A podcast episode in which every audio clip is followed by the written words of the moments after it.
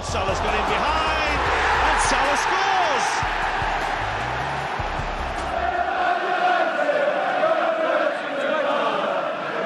Gomez punches it clear. Trippier again can deliver. And he does. Son's there! And he's won it! Heung-Min Son right at the end has won it for Tottenham. Would you believe it? Look at the celebrations. Look at the scenes.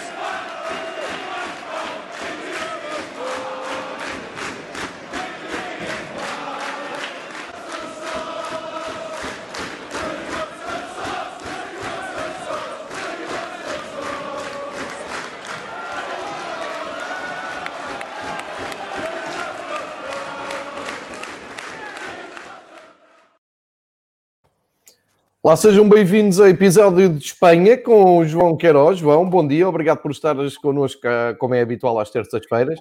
Uh, está, está, tudo bem contigo, João? Bom dia, João. Está, está tudo ótimo. Aí também.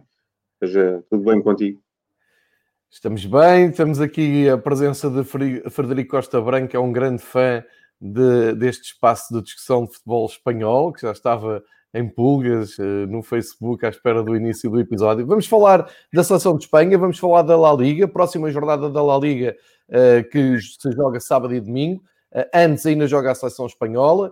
Vamos espreitar também aqui o artigo da marca que explica como é que está a ser feita a renovação na seleção espanhola, que agora se chama modernamente La Roja, e os mais antigos, mesmo alguns jornalistas antigos espanhóis, não engolem muito essa nova designação, porque a Espanha sempre foi conhecida por La Fúria.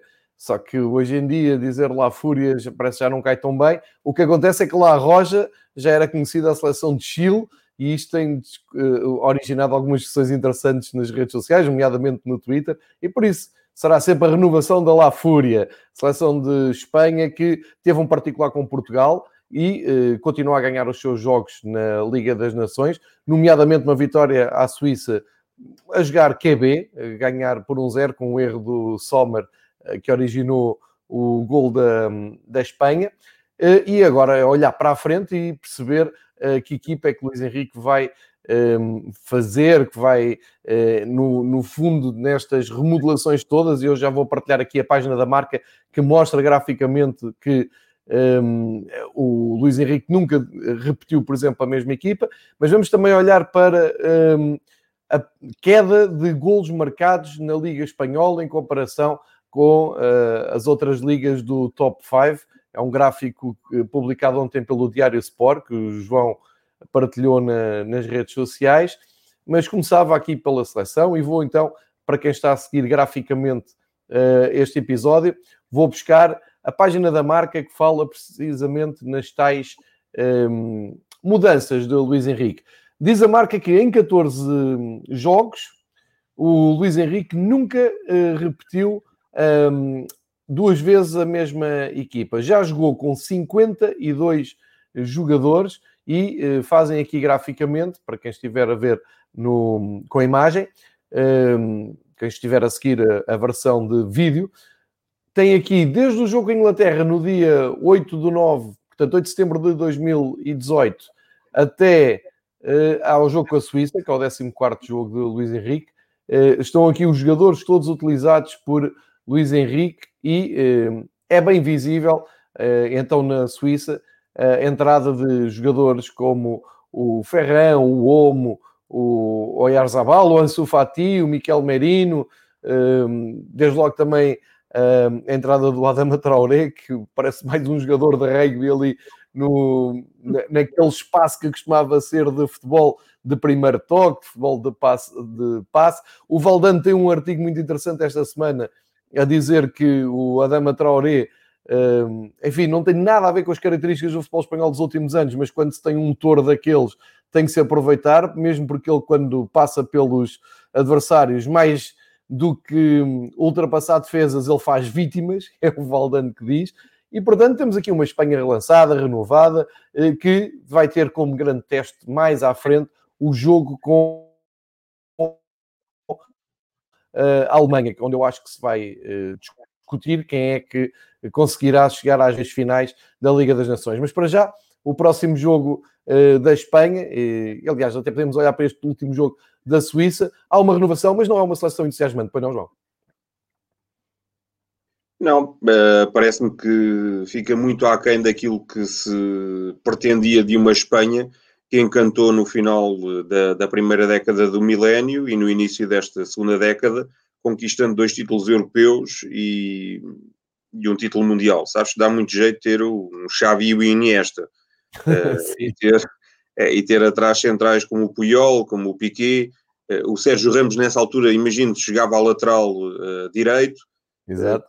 Era uma seleção absolutamente fantástica, depois com, com muitas soluções para o ataque, desde logo o Villa, mas o El Ninho Torres, foi o herói, aliás, da, da final de, de, de Viena.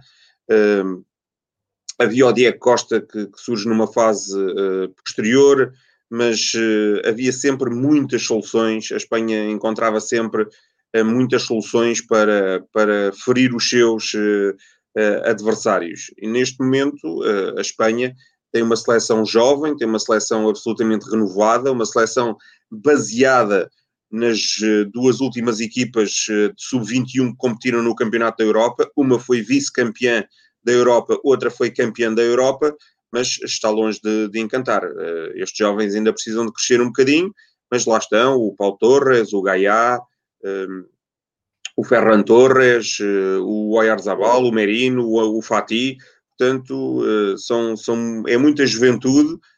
A ver, vamos, se, se o Luís Henrique conseguirá tirar partido de todos estes jogadores. Eles, em Portugal, não sei se por eh, desconcentração da seleção portuguesa, se por inépcia eh, de, de Portugal ou se por mérito da Espanha, em 25 minutos pintaram a manta de uma maneira. É verdade. Foi um vendaval, um vendaval foi um arraso. Uh, depois Portugal equilibrou. O que é facto é que uh, desse 11 que iniciou o jogo no estádio de Alvalade, para, para o Alfredo Di Stefano frente à Suíça num jogo já a contar, o Luís Henrique promoveu nove alterações, portanto não era bem aquilo que ele, que ele queria, uh, ou então fez, e muito bem, é para isso que servem os jogos de, de, de preparação, fez experiências, uh, testou novos jogadores, não, não obrigou os jogadores a irem à seleção por nada, fê-los ir a campo, fê-los demonstrar as suas qualidades, depois apresentou aquilo que considerou o seu melhor 11 frente, frente à Suíça, que deverá ser, independentemente dele estar sempre a alterar, deverá ser um 11 muito mais próximo daquilo que ele hoje colocará em campo em Kiev frente, frente à Ucrânia do que o 11 que jogou em, em Portugal. E, e, a propósito disso, o Luís Henrique manifestou a sua satisfação por jogar em Kiev perante muito público, 15 mil nas, nas bancadas, estamos em altura de, de pandemia, seria impensável, ou já não estamos habituados a ter tanta gente nas bancadas, mas ele diz que mesmo sendo um público adverso, vai ser uma sensação espetacular para os jogadores espanhóis, porque jogar com 15 mil, e, e sabe-se que na Espanha o, o, governo recusa determinantemente a presença de público, portanto, vai ser absolutamente fantástico para, para os espanhóis jogarem com, com 15 mil no Olímpico de Kiev. É, é o jogo que segue da, da Espanha. Uh, a Espanha, como eu disse, está no, no grupo com a Suíça, a Ucrânia e a Alemanha. Tem ganho os seus jogos, eh, tinha, tinha ganho na Ucrânia com facilidade. Uh, aliás, em casa com a Ucrânia com facilidade. Agora vai à Ucrânia tentar mais três pontos. Também ganhou a Suíça sem grande brilho, mas cumpriu os três pontos. E depois terá esse embate com a Alemanha. Vamos ver se a Alemanha, a Alemanha está bem pior, com, envolta em grandes polémicas uh, com o treinador Joachim Löw debaixo de fogo uh, de várias figuras de futebol alemão, como o Lothar Matthäus, como explicou aqui o, ontem, a esta hora, explicou o Mark Zorn o que é que se passa na seleção alemã. Uh, de qualquer maneira, um Espanha-Alemanha é sempre um grande clássico e vamos esperar para ver se chegam as duas seleções com o máximo de pontos conquistados. O João estava a dizer um, que este 11 que o Luís Henrique uh, apresentou agora com a Suíça será mais próximo daquilo que pretende e, e sublinho também essa vontade de experimentar todos os jogadores que convoca, que só assim é que faz sentido, por muitos jogadores que sejam. Se tens um jogo amigável, é para isso que ele serve. Depois no, no jogo a contar para a Liga das Nações, aí sim tens que ir com a equipa que te dá mais confiança, mas no amigável não percebo como é que do lado de Portugal há jogadores que são chamados e uh, até vão diretamente para a bancada, enfim, vão, não estão a treinar com os seus clubes e uh, a não fazer turismo com, com a seleção. Não é o caso aqui da Espanha. Uh, e eu queria só olhar contigo o 11 que, que, que a Espanha apresentou. O modelo de 4-2-3-1 é o mais assim, o mais parecido que, que há para um, identificar, caracterizar esta Espanha. Uh, na baliza, David De Gea. Depois, no lado esquerdo, o Gaia. No lado direito, o Navas. Os centrais, Paulo Torres e Sérgio Ramos. Sérgio Ramos é aqui a âncora da, da seleção de Espanha. Depois, à frente, o Miquel Meirino e o Busquets, outro veterano que mantém aqui continuidade. Depois ali um trio de jogadores mais soltos, como o Ansu Fati, o Daniel Lomo e o Ferran Torres. E, mais à frente, o Oyarzabal, que uh, acabou por ser o homem que marcou o gol, aproveitou muito bem uh, um disparate do Sommer uh, e fez o gol. Foram chamados a jogo o Rodri, o Gerardo Moreno, o Canales e o Adama Traoré, lá está, o touro da seleção espanhola, que é um reforço de peso literalmente para uh, esta seleção. Acreditas que este 11 pode vir a ser repetido hoje com a Ucrânia? Uma ou outra alteração? O 11 base é este? É encontrado agora para os próximos jogos? Talvez esteja. A, a minha dúvida um, prende-se com o Dani Olmo. O Dani Olmo é um excelente jogador. Lá está. Mais um jovem dessa, dessa geração sub-21 uh, que conduziu a Espanha ao título em, em Udine, mas uh, para ali há muita concorrência e não me admiro se, se por exemplo, o Luís Henrique hoje optar pelo, pelo Canales. Uh, vamos ver. Uh, três dinossauros, o Navas, o Ramos e o Busquets. Parece-me que quanto a isso vai, irão permanecer, porque uma equipa também necessita de, de alguma experiência se, se, não jogar o Navas, mesmo que não jogue o Navas, eh, tem sempre o Sérgio Roberto. Uh, o Sérgio Roberto uh, é, é, sempre um jogador uh, a ter em conta na seleção espanhola, até porque o, Dani Carvajal não, não está. Um, ehm, mas, acima de tudo, o que me parece é que a Espanha anda à procura de um guarda-redes. Ainda não se entusiasmaram com o Kepa, o Derreia não é aquilo que se quis fazer dele em tempos e, portanto, a Espanha anda aqui uh, à procura de, de um guarda-redes. Tem, tem um veterano, do meu ponto de vista, muito bom no Campeonato Espanhol, o Sérgio Asenjo do, do Villarreal, uh, mas, uh, mas lá está, necessita de, de um guarda-redes jovem que lhe, dê, que lhe dê garantias atrás. Não, não tem um casilhas. portanto, a, a geração. E é difícil arranjar um casilhas, não é? Não, não se arranja todos os dias. É verdade. Uh, já agora, em contraste à análise que estamos a fazer, espreitamos aqui na, na página da marca dedicada uh, ao jogo do logo entre a Ucrânia e a Espanha. Começa uh, horas de Lisboa, começa às 7h45, dá na Sport TV. O Ucrânia e Espanha, segunda marca. O Luís Henrique vai com uma equipa montada em 4-3-3, uh, com Degueia na baliza, Navas, Ramos, Paulo Torres, mas Reguilon no lado esquerdo. Depois, Ceballos, Rodri e Merino. E na frente, o Rodrigo Ansu Fati e o Ayarzabal. Esta é a ideia que, que, a Espanha tem. Eh, eles estão mais próximos também da seleção espanhola para uh, combater uma Ucrânia do, do Shevchenko, que tem tido vários problemas, nomeadamente até de casos com Covid, que se deve apresentar num 4-1-4-1 uh, e, e, que a Espanha vai tentar sacar os três pontos. Este 4-3-3 que a marca apresenta é capaz de ser, talvez, a equipa. Era um pouco como tu estavas a dizer, pode haver aqui uma alteração ou outra. Uh, e, é, é, o Reguilon à esquerda, uh, é, o Ceballos, é o Ceballos e mais um jogador na, na linha média. Uh, eu não consigo é ver. Merino. Diz? É o Merino. Eu vou tentar pôr aqui Portanto, mais alto. Ceballos, Rodri, Rodri, exatamente. Ceballos, Rodri. Rodri e o Rodrigo na frente. Portanto, são o Reguilon, o Ceballos, o Rodri e o Rodrigo.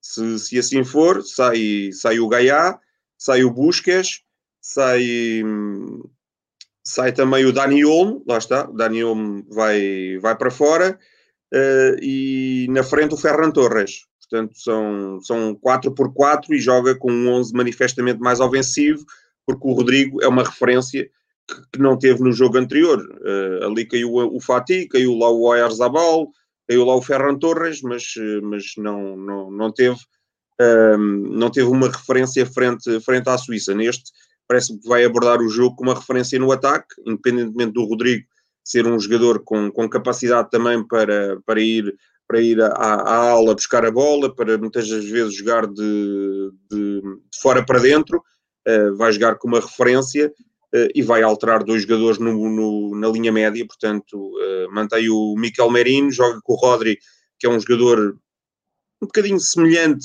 em termos de características ao Busquets, mas muito mais jovem. Joga com o Rodrigo com o Ceballos e, e, na esquerda aproveita, lá está, as características do, do que são absolutamente fantásticas. Não, não foi por acaso que foi parar ao Tottenham. Precisamente. Vou aqui só eh, recordar os últimos jogos da seleção de Espanha. Ganhou a Suíça, tinha empatado com Portugal do jogo amigável, tinha ganho a Ucrânia para a Liga das Nações e tinha uh, esse empate que até agora é precioso, porque esteve a perder até perto do fim na Alemanha, conseguiu um empate 1 a 1 e tem sido a partir desse resultado que a Espanha tem construído aqui a sua caminhada na Liga das Nações com vista ao apuramento às meias finais. Hoje, como já dissemos, a Espanha vai à Ucrânia, uh, tentar somar mais três pontos. Depois, no próximo mês, em novembro, lá vai mais um jogo amigável, não é? Não, continua a não perceber uh, esta, estas datas da, da, FIFA e da UEFA com jogos amigáveis pelo meio, mas enfim, é um clássico, um Holanda-Espanha. Tu já o salientaste, João, é para preencher, lá está a tal data em que. Uh, neste, é, neste caso, vai-se jogar a final do playoff. Jogaram-se as meias finais do playoff, agora vai jogar-se a final do playoff e, portanto, enquanto uns estão a jogar de forma eh, competitiva para chegar ao europeu, os outros vão jogar uh, encontros particulares. Pronto, eu, eu percebo isso, eu, eu, já expliquei isso até várias vezes, que é uma data que é preciso reservar para esses jogos, mas tendo em conta que são tão poucas seleções europeias a jogar os playoffs, não é? Então nas meias finais, uh, são mesmo nas meias finais e na, agora na final ainda são menos. Agora são, oito. Exatamente, e, e paras a Europa toda do futebol por causa de oito seleções, enfim. Eu acho que há aqui também os interesses comerciais. O Marx ainda ontem dizia isso: é que é muito importante para a Alemanha ter estes jogos particulares, ah, porque há acordos com, ah, acordos com, com ah, os patrocínios, os main sponsors da seleção, as televisões, enfim, é preciso haver estes jogos. Estamos a falar de uma Holanda-Espanha, mesmo particular, é sempre um clássico, embora a Holanda não, esteja a apresentar grandes resultados, mas pronto, fica esse, fica esse dado. A Espanha, como se diz agora, visita os Países Baixos no dia 11 de novembro e depois tem a reta final do apuramento da Liga das Nações, uh, indo à Suíça, não é um jogo fácil, vai à Suíça e depois recebe a Alemanha, no tal jogo que eu já tinha um, já tinha indicado. Depois, marcado, marcado, oficialmente só há o Espanha-Suécia, mas isso já é contar para a fase final do Campeonato da Europa de 2020, que vai ser jogado em 2021, como sabemos, e portanto dá-me ideia que a Espanha está bem encaminhada. Acreditas que a Espanha consegue o apuramento para as meias finais, mesmo tendo em conta que a Alemanha não está no seu melhor ciclo? Uh, é possível termos aqui a Espanha de volta à presença nas decisões, nos momentos das grandes decisões eh, continentais, e estou-me a lembrar, portanto, também a final da, da, Liga das Nações, e depois já até olhar para a frente para, para a fase final do Europeu. Pois, eh, aquele início da, da Espanha foi absolutamente eh, aterrador. Né? Ao empatar na Alemanha e ao golear a Ucrânia, julgou-se que seria um passeio para, para a Espanha. Uh, o nível exibicional da Espanha não, não está por aí além. A Alemanha está a crescer e está a começar a utilizar os jogadores do Bayern de Munique. É verdade que também não convence os seus adeptos, mas cumpriu na Ucrânia. Uh, hoje vai, vai certamente cumprir em casa frente, frente à Suíça e ainda vai receber a Ucrânia antes de se deslocar à Espanha. Uh, acredito que vai ser uma autêntica final, esse Espanha-Alemanha. Uh, é verdade que não há público, o público aqui conta muito pouco. da última vez para a Espanha, poderia ter contado muito em Sevilha, no autêntico vulcão que é o Benito Villamarín, e estou a falar da Liga das Nações, e a Espanha comprometeu, porque perdeu com a Inglaterra por, por 3-2 e, e, deixou a Inglaterra qualificar-se para a final. Portanto, acho que está tudo em aberto entre Espanha e, e Alemanha. Evidentemente que a Espanha tem esses dois pontos de vantagem. Não acredito que a Espanha hoje uh, tropece. Uh, acredito que se calhar na Suíça vai ter mais dificuldades, mas mesmo que, que sinta dificuldades na, na Suíça, uh, vai ter depois a, a sua final em casa, e este em casa vale o que vale, para decidir qual a Alemanha a presença na, na fase final da competição. Certíssimo. Vamos esperar pela, pelo que vai acontecer então na, na seleção alemã, uh, na seleção alemã e na seleção espanhola, uh, mas há-me ideia que o Luís Henrique vai conseguir. Agora só, só referir um facto, acho que para a Espanha seria importante, tal como para Portugal, já que anunciaram uma candidatura conjunta a um Mundial, Sim. marcar presença nas fases decisivas destas uh, competições, porque lá está, ter dois concorrentes de peso que são também do ponto de vista competitivo equipas muito fortes, eh, acredito que eh, acabará por sensibilizar quem, quem vai votar na, na FIFA.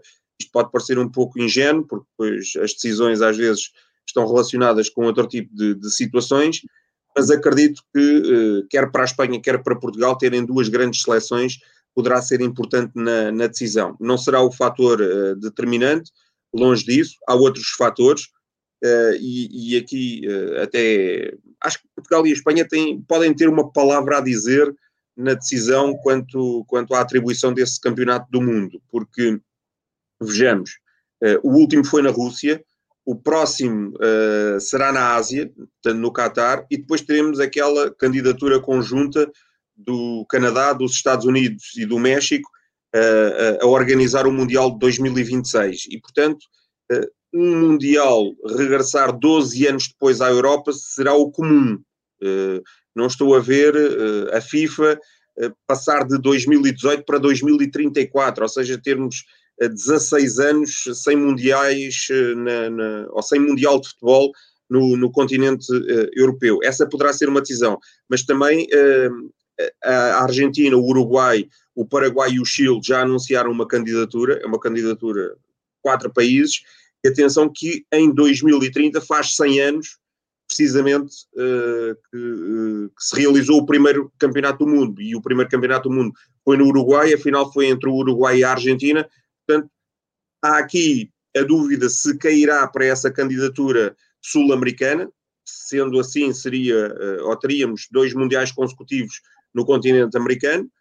se um, ehm, cair para a Europa, acho que Portugal e a Espanha têm uma palavra, se bem que a candidatura de Marrocos, que também já é conhecida, é dada como muito forte e, e, não sei se não seria benéfico, até pela, aqui pela proximidade, e seria até inovador, juntar a Portugal e a Espanha a Marrocos numa, numa candidatura que seria absolutamente sensacional.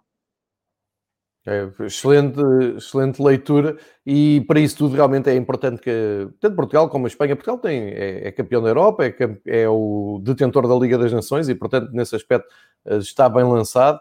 Eh, e agora também era importante que a Espanha voltasse ao, aos tempos de decisão uh, em termos continentais, como diz o João Queiroz, para ganhar aqui esse balanço numa candidatura que era muito bom ter o Mundial a passar por Portugal e Espanha. O Filipe Batista, que nos chega e dando aqui voz a quem nos está a ouvir, pergunta se. Pergunta não, dá aqui uma sugestão ao, Luís Henrique.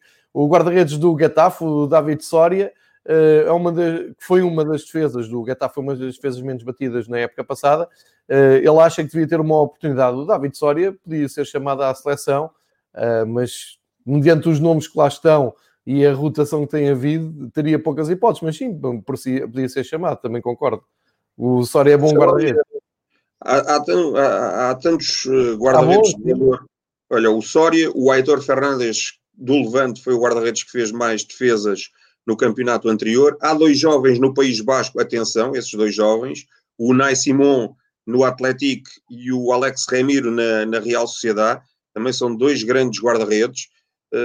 Depois uh, o Celta tem o Ivan Villar, que, não, que seria a partida ao terceiro guarda-redes, mas que está, está a conseguir afirmar-se na equipa, na equipa do, do Celta. Aproveitou a lesão dos, dos dois guarda-redes, do, do Sérgio e do Ruben Blanco, e está-se a afirmar, mas o próprio Ruben Blanco é um jovem e é um excelente guarda-redes, portanto, não é por aí. Já falei há pouco do Sérgio Asenro, uh, o Romé Domenech está, está na, na, na, equipa do Valência a ser um, um, autêntico salvador da pátria, não fosse ele e o Valência não se sabe para onde é, para onde é que iria, andaria. Portanto, um, há excelentes guarda-redes no futebol uh, espanhol, uh, compete ao selecionador uh, apreciar e perceber quais os, os melhores guarda-redes, mas lá está a questão do, do Soria é uma questão pertinente, porque realmente o Getafe é uma das equipas que defende melhor não só devido ao Soria, é verdade, tem um, uma forma de jogar uh,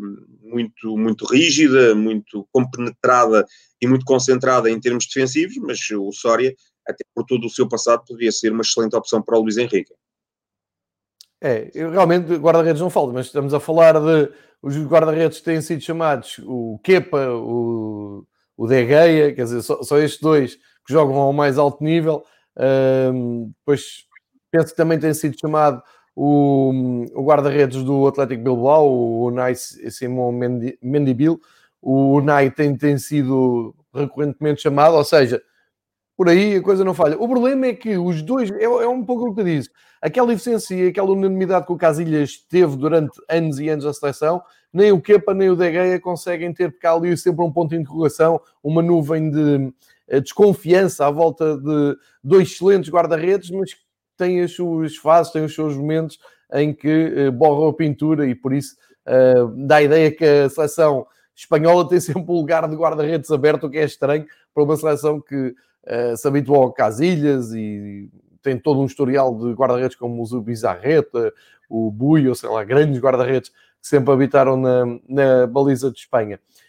Encerrado aqui o, o capítulo da seleção espanhola, uh, e vamos ficar então uh, atentos ao jogo mais logo, uh, chama a vossa atenção para um estudo que o AS eh, publicou ontem e, e, que o João partilhou também na, nas redes sociais e que vou mostrar aqui a quem estiver a seguir com a imagem, o Fever Pitch com, com vídeo, para dizer que o Diário Sport, que é um diário de Barcelona, da Catalunha, mostra alguma preocupação com uh, um, um gráfico que é factual, isto não é uma opinião, é factual, em que a média de gols da Liga Espanhola tem decrescido nas últimas épocas, ou seja, desde 2017 até 2000, para, para esta época 2020, 2021, a Liga Espanhola apresenta uma média de gols que estava em 2,69 e uh, agora passa para 2,21.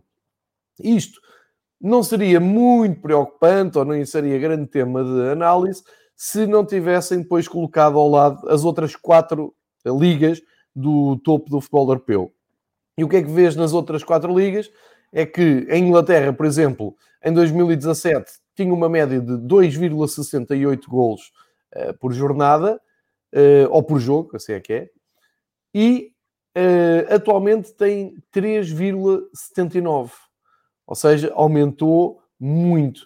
A Liga Italiana tinha 2,68 e passou para 3,5.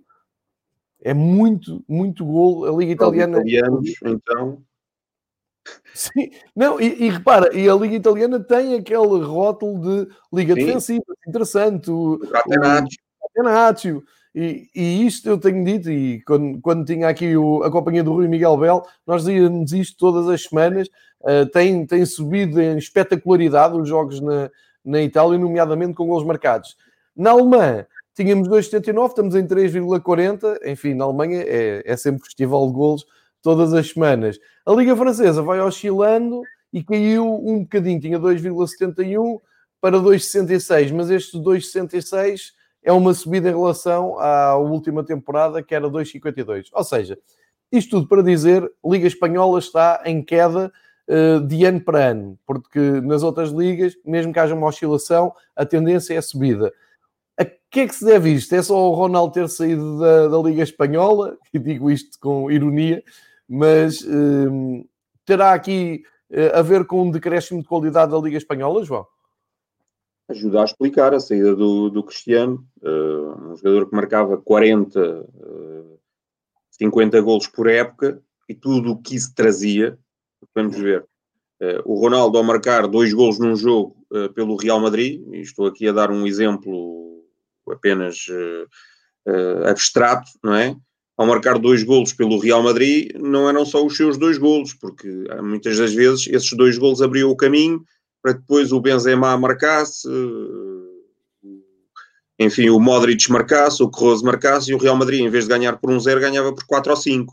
Isso, claro que aumenta o nível uh, da liga e aumenta, uh, em termos de, de, de, média, a espetacularidade do, do jogo. Agora, isto são números uh, preocupantes. A Espanha ainda é, no ranking da UEFA, a equipa ou o país número um, portanto, devia ter a liga mais competitiva e está, está a crescer. O Barcelona marcou 99 golos há, há coisa de, de 3 anos, depois passou para 80 e tal, o ano passado já se fixou nos 86. Uh, o, Atlético tem aquele futebol conservador. É verdade que os princípios defensivos estão presentes e defende-se bem em Espanha, mas uh, o golo é o espetáculo e é o golo é que traz adesão de, de público aos, aos campeonatos e, portanto, esta média é uma média francamente baixa e, e, eu acho que é uma média que tem que conduzir aqui a alguma preocupação.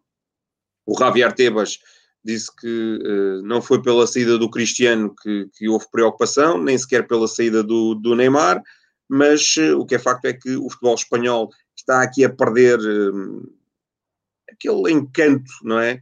De, de, de, de, termos muitos golos, de assistirmos a um futebol sempre para, para a frente e, e por por comparação com, com a Itália, que, que apresenta realmente um futebol espetacular, ou algumas das equipas italianas apresentam um futebol espetacular, é porque, é assim, ganha a Juventus, mas depois temos uh, a Atalanta a marcar muitos golos, o Nápoles a marcar muitos golos, uh, o Inter, renovado com o Conte, uh, a marcar muitos golos, e, portanto, acaba por aparecer uma liga italiana com uma média absolutamente fantástica e eu diria inesperada, de, de mais 3 golos, bem mais do que 3 golos por, por jogo. A Inglaterra melhora, a Alemanha mantém a bitola, porque a Alemanha é sinónimo de, de golos, e a ver vamos entre a França e a Espanha como é que isto vai parar, mas acredito que uh, até por, por, toda a responsabilidade que as equipas espanholas têm, isto tendencialmente terá que uh, melhorar, terá que crescer. Um, Sabemos que uh, o futebol praticado, por exemplo, pelo Real Madrid, e é um dos grandes clubes espanhóis, ou seja, um dos clubes que tendencialmente iria marcar muitos golos, não é espetacular. Uh, o próprio treinador e o guarda-redes, o Courtois, já disseram ganhar por um zero está bem, é um bocadinho aquela lógica do, do Giovanni Trapattoni. Uh, se, se, não podes ganhar, empatas e, e, e somas um ponto, mas, mas quer dizer, ao Real Madrid pede-se mais, e ao Real Madrid, até por ser campeão espanhol, e por ter sido tricampeão europeu nos últimos anos, uh, pede-se muito mais. E, portanto, esperemos que o Real seja mais Barcelona do que Atlético. E, e depois esperemos também equipas como o Sevilha, como o Betis, como o Villarreal, uh, enfim, uh, consigam crescer, como a Real Sociedade, consigam crescer e consigam dar, dar espetáculo e marcar muitos gols. Olha, é uma discussão e é um tema que já vi que mexe com quem, quem segue o projeto Fever Pitch. Algumas uh, opiniões aqui uh, interessantes. O Francisco Domingos uh, participou aqui com várias opiniões. Acha que a La Liga perdeu muita qualidade. Uh, fala de um Alavés 0, Leganés 0. e até diz que dessas cinco ligas por ordem de crescente qualidade é Bundesliga, Premier League, Série A, La Liga e a Ligue 1 de, de França o Tactical Super Sub chama a atenção para o facto, e, é bem lembrado, esta média também de, da temporada atual, 2021, uh, eh, é só nas primeiras jornadas, é claro, mas é uma tendência. Uh, é interessante. É uma tendência aqui de três anos, que já é crescente para a Espanha e que, por exemplo, uh, é crescente na Itália e crescente na Alemanha. Isso, se, se, na Inglaterra a coisa até anda equilibrada, e pode-se dizer que os poucos jogos podem estar a baralhar aqui um bocadinho esta análise, Parece-me que na, na, Itália e na, e na Alemanha é, é, claramente uma tendência crescente. É, e na é, Espanha é, crescente, né? não é neste caso. Já agora dizer-te que o resultado que se verifica com maior regularidade, ou, ou, dito de outra forma, o resultado que se verifica mais vezes em jogos da Liga Espanhola de há muitos anos a esta parte é um zero, ou seja, a equipa da casa ganhar por um zero. Pois, isso já é bem revelador. Uh, e como piada à, à situação do, da Série A, o Francisco Domingos também diz para a Liga Italiana, para começarem a perder golo, basta a Atalanta ter um surto de Covid. E é bem verdade, porque a Atalanta também tem contribuído com uh, não só golos, goleadas e com futebol espetacular né, que tem, que passou para este ano, e é uma das seleções mais agradáveis, das seleções, uma das equipas mais agradáveis de ver em, em campeonato. E o Francisco Domingos tem, faz esta piada, longe de nós queremos que a Atalanta tenha um surto de Covid, já basta o que passaram no início da, da pandemia. Mas, de qualquer maneira, fica aqui este aviso. Portugal não está aqui envolvido porque, para o Diário Sport, interessa é comparar com os melhores campeonatos e quando dizem em Portugal que Portugal está ao nível do top 5, tem aqui a prova que ninguém liga nenhuma, ninguém leva em conta o que se passa em Portugal para comparar o, a tendência do futebol europeu na atualidade. Isto é o que é, mesmo assim, é factual, não, não vale a pena estarmos a, a disfarçar, porque é mesmo assim.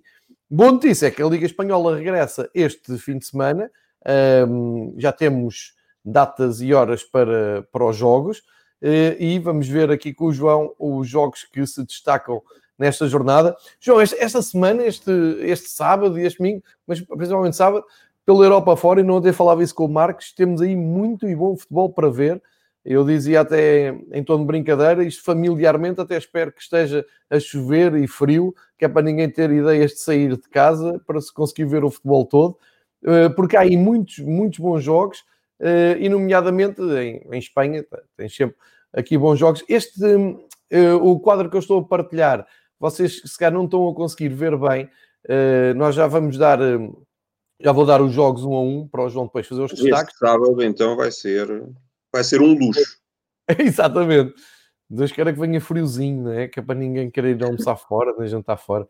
Um, há aqui uma, um promenor que eu queria destacar, e por isso é que fui buscar este quadro, uh, é que a Liga Espanhola este ano, nós já falámos aqui sobre isto, uh, em parceria com a Puma, que é a marca que um, dá as bolas do Campeonato Espanhol, uh, faz uma bola colorida, ou seja, uma bola colorida não, uma bola amarela, diferente das bolas brancas, ou que são baseadas na cor branca, para os jogos que refletem uh, clássicos ou derbys. E então no Granada-Sevilha temos a bola amarela, que consegue-se ver aqui, por isso é. é e o Villarreal-Valência também aqui com uh, a tal bolinha amarela. Isto são boas ideias, são, são das tais curiosidades, não é? que passa ao lado quase da maioria das pessoas que só vê o jogo ou que só vê o resumo, que nem se apercebe da cor da bola, mas que eu acho muito, muito interessante, é muito engraçado uh, este pormenor e, e acho que faz falta em todos os campeonatos, pode-se aprender sempre com estas boas ideias. Passando ao quadro, sábado, quatro jogos, uh, portanto, aqui está 13 horas, será o menos uma hora sempre em Portugal Continental. Portanto, ao meio-dia temos o tal Granada-Sevilha, de bola amarela. Depois, mais tarde, às três da tarde, temos Celta-Atlético Madrid. Só ver o que é que o Atlético Madrid vai fazer a Vigo. E às cinco e meia, o Real Madrid com o Cádiz. Termina a noite de sábado às oito com a deslocação do Barcelona uh, ao campo do Getafe. Uh, portanto, jogam aqui três dos candidatos ao título no sábado para ver como saem. E isto no, no rescaldo das datas FIFA, eh, geralmente costuma trazer problemas a todos os clubes. Vamos ver como é que isto é controlado. Depois no domingo, eh, começamos outra vez a. Não, começamos às 11 da manhã com o Eibar com o Osasuna. Depois, à uma da tarde, eh, o Atlético Bilbao recebe o Levante. Às três da tarde, bola amarela, no clássico Villarreal-Valência. Depois, cinco e meia da tarde, Alavés, Elche.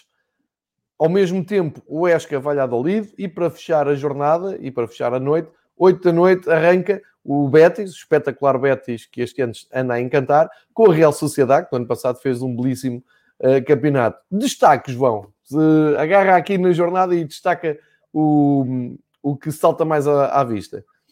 Olha, no sábado destaca-se tudo, não é? Uh, derby andaluz uh, a abrir, Granada europeu frente a um Sevilha que é candidato à Liga Espanhola. O Sevilha tem, tem praticado um futebol espetacular, demonstrou há semana e meia em Camp Nou, onde empatou a um golo. O Granada, eh, é verdade que teve ali uh, um tropeção pelo meio no, no jogo que realizou no Vanda Metropolitano, mas tem sido uma equipa regular, já está na fase de grupos da Liga Europa e acredito que este vai ser um grande, um grande jogo para, para abrir a jornada. Depois, o Celta, que prometeu muito, mas vem de duas derrotas, perdeu com o Barcelona e com o Osasuna, e mais do que perder, jogou mal e não marcou golos. Uh, perdeu por 3-0 e por 2-0. Prendam o Atlético Madrid, que também vem de dois empates a zero. Uh, portanto, uh, e mais do que isso, o Atlético, o ano passado, perdeu em Vigo por 2-0. Portanto, acho que vai ser um jogo também sensacional de, de seguir. Vamos ver se as equipas se preocupam mais em atacar do que, do que propriamente em, em defender. E o 2-0 não foi o ano passado, foi há dois anos. Fica aqui a correção. O ano passado houve, houve um empate entre o Celta e o, e o Atlético Madrid. O Real Madrid acho que é amplamente favorito, mas este Cádiz, eh, atenção, já ganhou em Huesca, já ganhou em Bilbao, portanto é uma equipa que se sente muito confortável ao dar espaço ao adversário e depois eh, em, em situações de, de contra-ataque aproveitar para fazer moça e o Real Madrid não tem sido nem de perto nem de longe uma equipa exuberante. Ainda para mais agora tem o, tem o Corrose uh, lesionado e lá na frente está condenado a jogar constantemente com o Benzema porque não há, não há mais, eh, mais possibilidades. Exatamente. E o, o, o Getafe Barcelona encerra a jornada, acho que encerra a jornada no sábado. Acho que vai ser um jogo uh, também uh, extraordinariamente interessante. Acho que uh, o Barcelona tem prometido muito boas coisas com o Ronald Koeman. Vamos ver como chegam os jogadores da seleção, sobretudo o Messi, o Fati, o Griezmann e o Coutinho. Mas o Messi e o Coutinho, atenção, porque vão ter aqui viagens transcontinentais, portanto, vão, vão certamente chegar amassados. O Barcelona não tem muitas opções no seu plantel, portanto, não pode fazer aqui uma, uma gestão uh, em bom rigor uh, da condição desses jogadores e, portanto, acredito que no Coliseu vamos ter um grande jogo, um jogo que na época passada foi decidido pelo Luís Soares, uh, com, com, com um dos gols a ter assistência do Ter Stegen, imagine-se. Ora, desta vez não está um nem está o outro, um está lesionado, é, é verdade que em fase de recuperação, mas um está lesionado, o outro está uh, uh, está no Atlético Madrid. E a propósito do Ter Stegen, uh, deixa-me referir que hoje há um dos jornais da Catalunha, penso que é o Sport, que faz capa com o Ter Stegen a dizer que vai renovar até 2025, será uma das últimas medidas no consulado do Bartomeu e que, a ver, vamos se terá ou não ainda tempo para recuperar de modo a marcar presença no, no clássico frente ao Real Madrid, que se joga, uh, tudo indica, no sábado, dia 24. Vamos aguardar, mas uh, uh, em princípio será deste fim de semana a uma, a uma semana, isso é certo. mas naquela dúvida se será sábado ou domingo, parece que vai ser mesmo sábado às 8 da noite. Vamos esperar. E é o primeiro grande clássico da, da época em Espanha. entretanto, para contextualizar esta jornada, dizer que vai ser a jornada 6, mas há, está aqui um grande desencontro, como já explicámos nos episódios anteriores da Liga Espanhola, grande desencontro de datas, isto só vai ser tudo acertado lá mais para a frente. De qualquer maneira, eh, só para as contas ficarem eh, certas, o Real Madrid, com quatro jogos, já lidera ehm, a Liga Espanhola, tem 10 pontos. O Betis, com 5 jogos, está no segundo lugar, tem 9 pontos. E a Real Sociedade, também com 5 jogos, tem 8 pontos, os mesmos que o Villarreal. Só a seguir é que vem Barcelona e Sevilha, mas Barcelona e Sevilha têm apenas e só três jogos disputados. Este ano vai ser complicado analisar a tabela classificativa em Espanha eh, devido a esta hum, descoordenação de, de calendário.